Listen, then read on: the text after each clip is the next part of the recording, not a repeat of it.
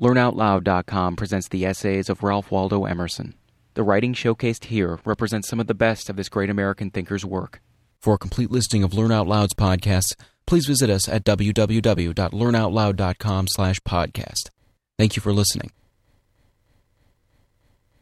Art, 1841. Give to barrows, trays, and pans grace and glimmer of romance. Bring the moonlight into noon hid in gleaming piles of stone. On the city's paved street, plant gardens lined with lilacs sweet.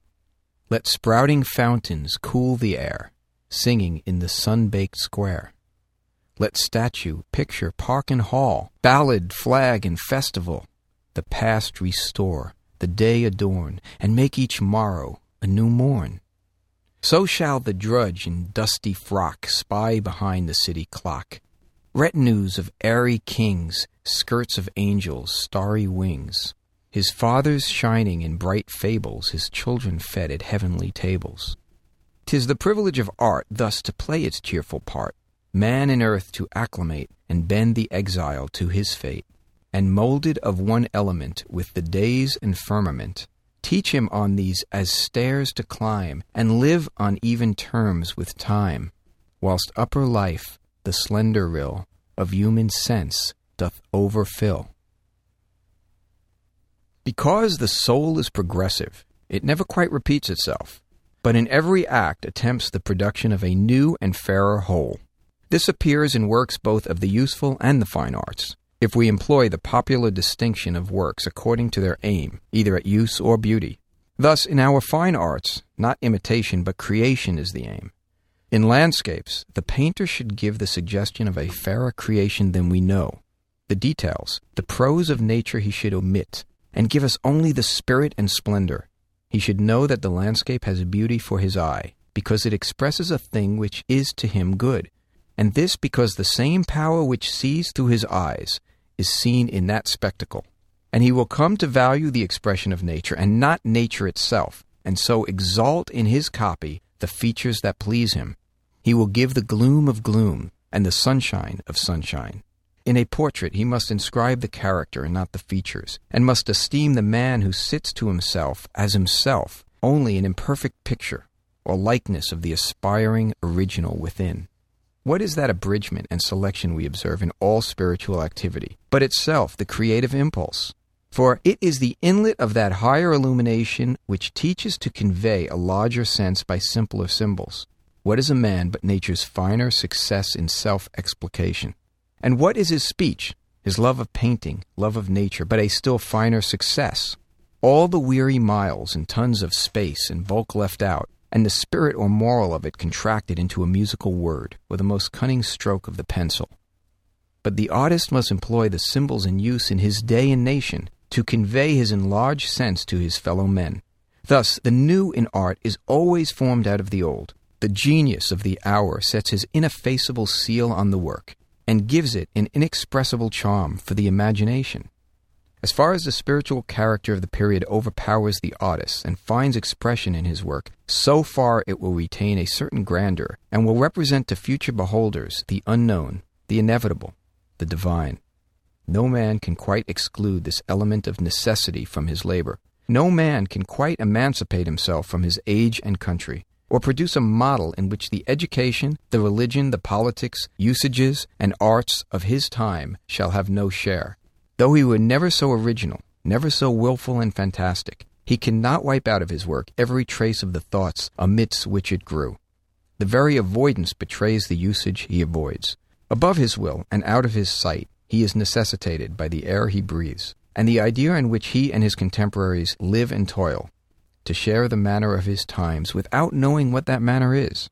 Now, that which is inevitable in the work has a higher charm than individual talent can ever give inasmuch as the artist's pen or chisel seems to have been held and guided by a gigantic hand to describe a line in the history of the human race.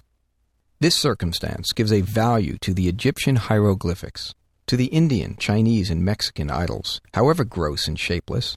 They denote the height of the human soul in that hour, and were not fantastic, but sprung from a necessity as deep as the world.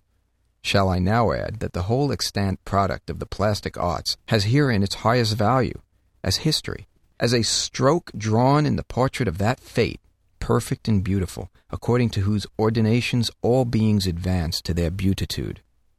Thus, historically viewed, it has been the office of art to educate the perception of beauty. We are immersed in beauty, but our eyes have no clear vision. It needs by the exhibition of single traits to assist and lead the dormant taste. We carve and paint, or we behold what is carved and painted, as students of the mystery of form. The virtue of art lies in detachment, in sequestering one object from the embarrassing variety. Until one thing comes out from the connection of things, there can be enjoyment, contemplation, but no thought. Our happiness and unhappiness are unproductive. The infant lies in a pleasing trance, but his individual character and his practical power depend on his daily progress in the separation of things and dealing with one at a time. Love and all the passions concentrate all existence around a single form. It is the habit of certain minds to give an all excluding fullness to the object, the thought, the word they alight upon, and to make that for the time the deputy of the world. These are the artists, the orators, the leaders of society. The power to detach and to magnify by detaching is the essence of rhetoric in the hands of the orator and the poet. This rhetoric, or power to fix the momentary eminency of an object, so remarkable in Burke, in Byron, in Carlyle, the painter and sculptor exhibit in color and in stone. The power depends on the depth of the artist's insight of that object he contemplates for every object has its roots in central nature, and may, of course, be so exhibited to us as to represent the world. Therefore, each work of genius is the tyrant of the hour, and concentrates attention on itself. For the time, it is the only thing worth naming to do. Be it a sonnet, an opera, a landscape, a statue, an oration, the plan of a temple, of a campaign, or a voyage of discovery. Presently, we pass to some other object, which rounds itself into a whole as did the first. For example, a well laid garden. And nothing seems worth doing but the laying out of gardens. I should think fire the best thing in the world, if I were not acquainted with air and water and earth. For it is the right and property of all natural objects, of all genuine talents, of all native properties whatsoever, to be for their moment the top of the world. A squirrel, leaping from bough to bough and making the wood but one wide tree for his pleasure, fills the eye not less than a lion, is beautiful, self sufficing, and stands then and there for nature. A good ballad draws my ear and heart whilst I listen, as much as an epic has done before. A dog, drawn by a master, or a litter of pigs, satisfies, and is a reality not less than the frescoes of Angelo. From this succession of excellent objects, we learn at last the immensity of the world, the opulence of human nature, which can run out to infinitude in any direction. But I also learned that what astonished and fascinated me in the first work astonished me in the second work also. That excellence of all things is one. The office of painting and sculpture seemed to be merely initial. The best pictures can easily tell us their last secret. The best pictures are rude drafts of a few of the miraculous dots and lines and dyes which make up the ever changing landscape with figures, amidst which we dwell. Painting seems to be to the eye what dancing is to the limbs. When that has educated the frame to self possession, to nimbleness, to grace, the steps of the dancing master are better forgotten. So painting teaches me the splendor of color and the expression of form, and as I see many pictures and higher genius in the art, I see the boundless opulence of the pencil, the indifferency in which the artist stands free to choose out of the possible forms. If he can draw everything, why draw anything? And then my eye is open to the eternal picture which nature paints in the street, with moving men and children, beggars and fine ladies, draped in red and green and blue and gray, long haired, grizzled, white faced, black faced, wrinkled, giant, dwarf, expanded, elfish capped and based by heaven, earth, and sea. A gallery of sculpture teaches more austerely the same lesson. As picture teaches the coloring, so sculpture the anatomy of form. When I have seen fine statues and afterwards enter a public assembly, I understand well what he meant who said, When I have been reading Homer, all men look like giants. I too see that painting and sculpture are gymnastics of the eye. It's training to the niceties and curiosities of its function. There is no statue like this living man, with his infinite advantage over all ideal sculpture, of perpetual variety.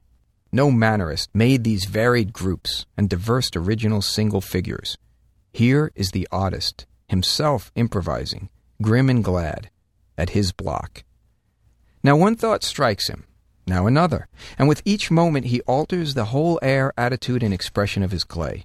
Away with your nonsense of oil and easels, of marble and chisels. Except to open your eyes to the masteries of eternal art, they are hypocritical rubbish. The reference of all production at last to an aboriginal power explains the traits common to all works of the highest art that they are universally intelligible, that they restore to us the simplest states of mind, and are religious.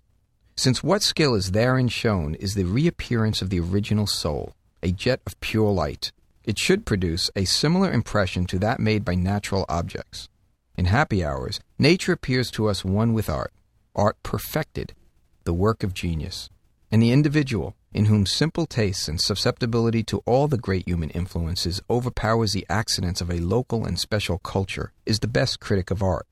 Though we travel the world over to find the beautiful, we must carry it with us, or we find it not.